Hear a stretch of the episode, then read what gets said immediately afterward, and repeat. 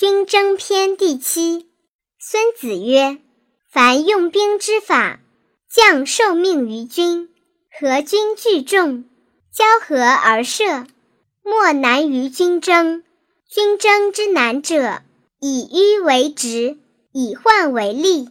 故迂其途，而诱之以利，后人发，先人至，此之迂直之计者也。”故军争为利，军争为威。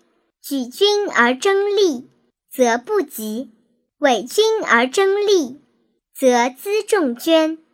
是故卷甲而趋，日夜不处，背道兼行。百里而争利，则秦三将军进者先，疲者后。其法十一而至。五十里而争利，则绝上将军；其法半至。三十里而争利，则三分之二至。是故君无辎重则亡，无粮食则亡，无伪机则亡。故不知诸侯之谋者，不能御交；不知山林险阻举责之行者，不能行军。不用向导者，不能得地利。故兵以诈立，以利动，以分合为变者也。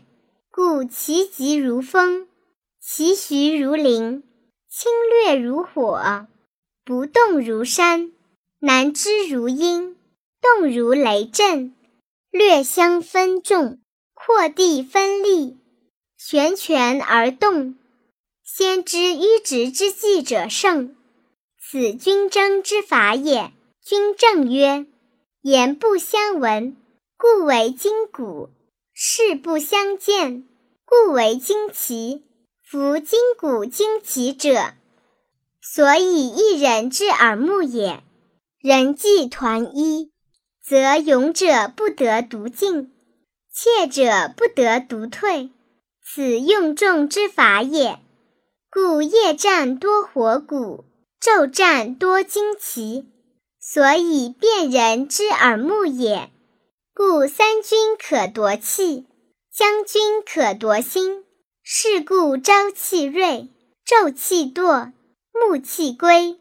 故善用兵者，避其锐气，击其惰归。此治气者也。以治待乱，以静待华。此治心者也，以近待远，以逸待劳，以保待机。此治利者也，无邀正正之旗，无击堂堂之阵。此治变者也。故用兵之法：高陵勿向，背丘勿逆，阳北勿从，锐卒勿攻，耳兵勿食，归师勿遏。